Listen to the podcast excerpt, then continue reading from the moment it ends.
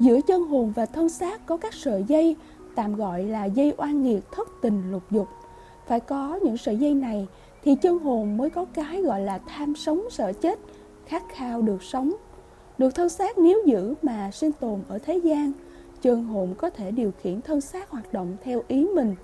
Khi chân hồn thoát xác rồi mà các sợi dây liên kết giữa thân xác với chân hồn vẫn còn thì chân hồn ấy cảm nhận đầy đủ tất thảy các sự thay đổi của thân xác hoại diệt, rồi thì hiện giống với thân xác đang hoại diệt ấy. Tức là thân xác được hỏa thiêu thì sẽ thể hiện là người đang bị hỏa thiêu, lửa cháy toàn thân, khát khao cầu cứu được dập tắt lửa. Thân xác được ướp lạnh giữ xác thì chân hồn cứ cảm thấy lạnh lẽo như đóng băng hình tướng của mình, khát khao được sưởi ấm, được thoát khỏi trạng thái lạnh lẽo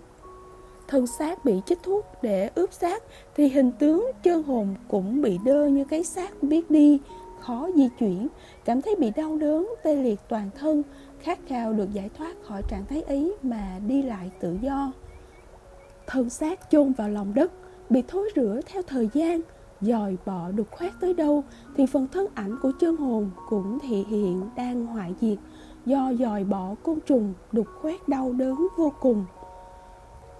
thân xác đã chôn rồi mà còn bị người ta tổn hại, cắt đi một phần thân thể, thì chân hồn tự nhiên thể hiện thân ảnh bị cắt mất một phần thân thể.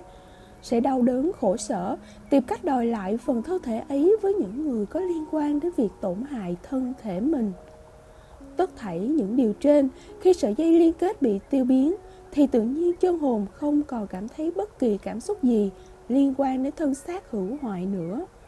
những sợi dây liên kết ấy thường tồn tại cho đến khi thân xác tan rã hoàn toàn, chỉ còn bộ xương khô.